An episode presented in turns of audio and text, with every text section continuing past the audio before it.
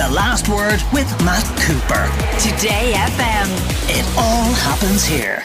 Today FM! Andy O'Donoghue is here for Tech Tuesday. Andy, great to see you again. We were going to talk about, and we will talk about flight trackers, which is the big hit, as you said, of the summer for many people this year. But we want to talk about privacy, and in particular, big announcement in the last couple of hours from WhatsApp about changes to its privacy features. Take us through it.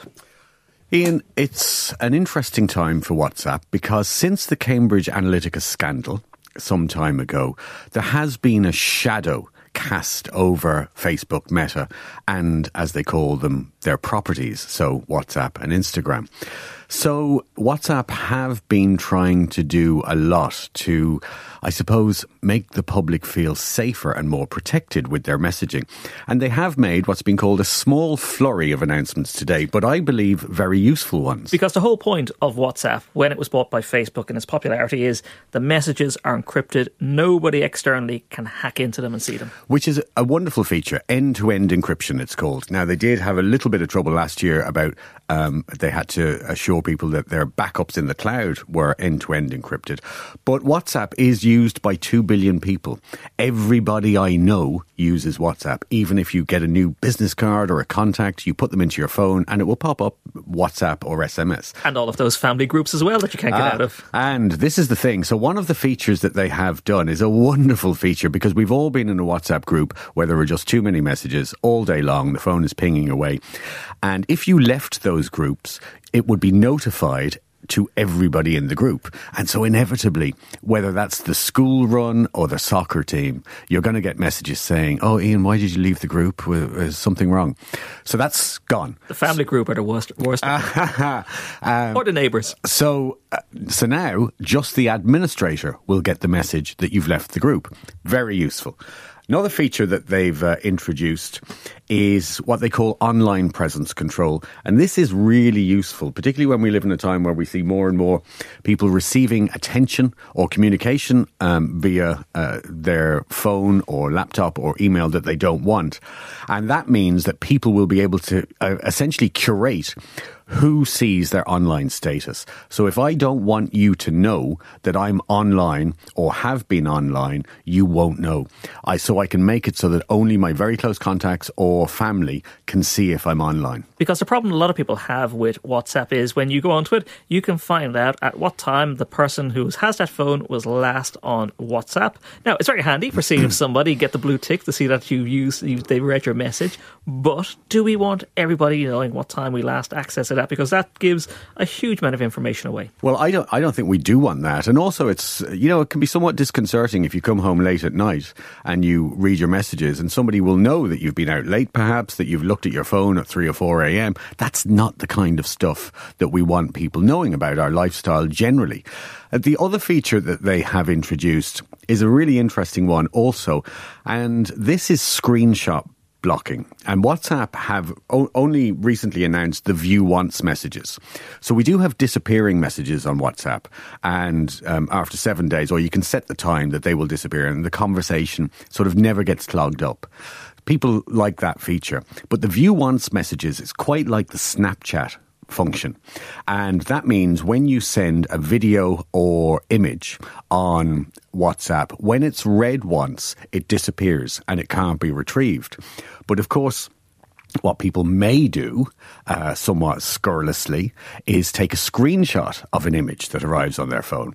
And um, WhatsApp are testing screenshot blocking for that feature, which I think is a, really worthwhile thing to do. But only for disappearing messages, not for something else somebody puts up. only for the view once messages, which is a different type of message again.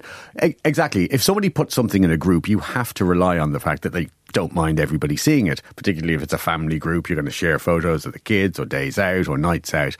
But for whatever reason, and we'll leave it to the listeners themselves to decide, you may want to share a view once message, and which might be time sensitive or confidential, and Or just nosiness and gossip and want to pass it on. Indeed. And so the screenshot blocking, that's a really good thing to do.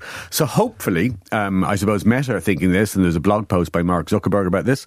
Hopefully, this um, allows Face or allows WhatsApp to win back some of those people who move to services like Telegram and Signal, where people sort of migrated last year because of their very secure platforms.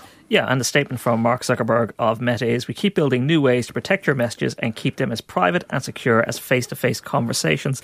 Isn't there a problem for Mark Zuckerberg in which it's great for us, the user, but it means that they can't target you with ads if they don't know if how often you're using it or if you're using groups or how you're using it, they can't really make money out of it. Well, um, well, uh, WhatsApp would know um, how often you're logged in. They would know. It's just other people aren't aware. But advertisers wouldn't know, say, for instance. And so there is that challenge. But I suspect that WhatsApp's sort of their, their revenue potential will probably be from those interactions, those customer service style. That's probably where the big WhatsApp money is for Facebook.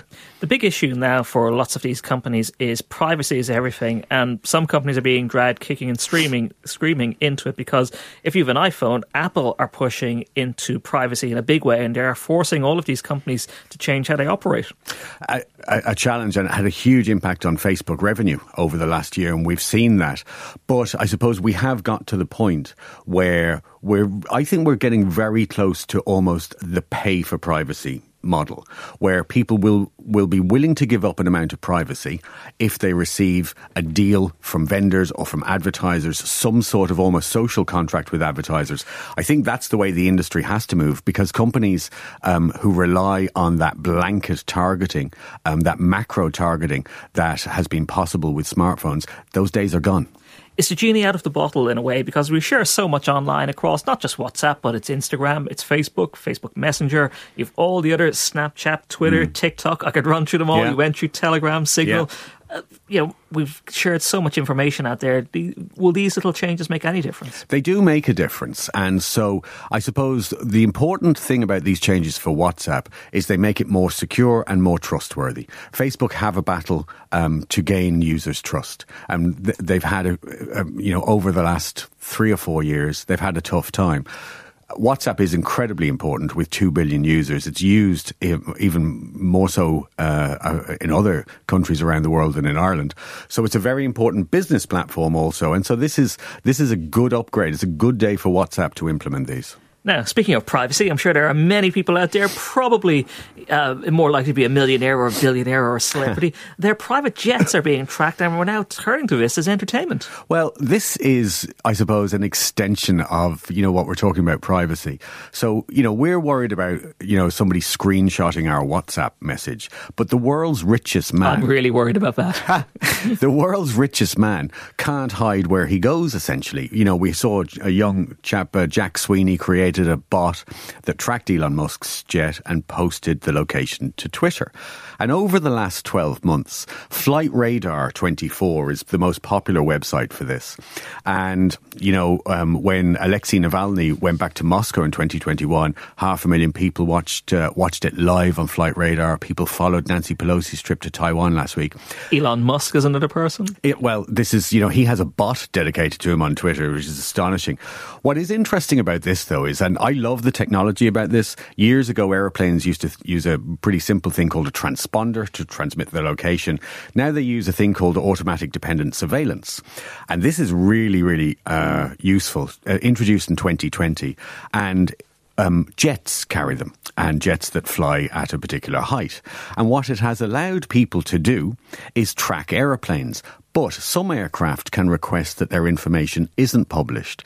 But there's a website uh, ADS uh, ADSB Exchange, and they don't subscribe to the FAA, the American Authority feed. They use their own receivers, and they're the people where you go if you want to track Miley Cyrus or Taylor Swift's jet. And it's interesting because Taylor Swift took a, a, bit of a battering about this in the media because um, her plane was very active doing 20 minute flights, a very fancy uh, Falcon X uh, jet. And she said, well, it's not just me, other people use it. What I find fascinating about this is that, you know, down here on planet Earth, we're worrying about our Facebook messages being screenshot, and yet incredibly wealthy people can't hide where their jets go. I'm not saying I feel bad for celebs, but there is an amount of disparity in the privacy argument. I read a piece in a magazine there a couple of months ago about how in business deals people are keeping track of chief executives and where they are to know what they're doing because it'll tell you who they potentially might be meeting or talking to about buying. Absolutely right. And you know where the other big one is in, in the transfer uh, season in the Premier League and in, uh, in in the Spanish league, fans track jets from city to city because it gives them a good idea of who might be moving where. Andy O'Donoghue, thank you very much for that. A problem, sadly, neither you or I will have to worry about, but those privacy changes on WhatsApp might make a little bit of difference. The last word with Matt Cooper. Weekdays from 4.30. Today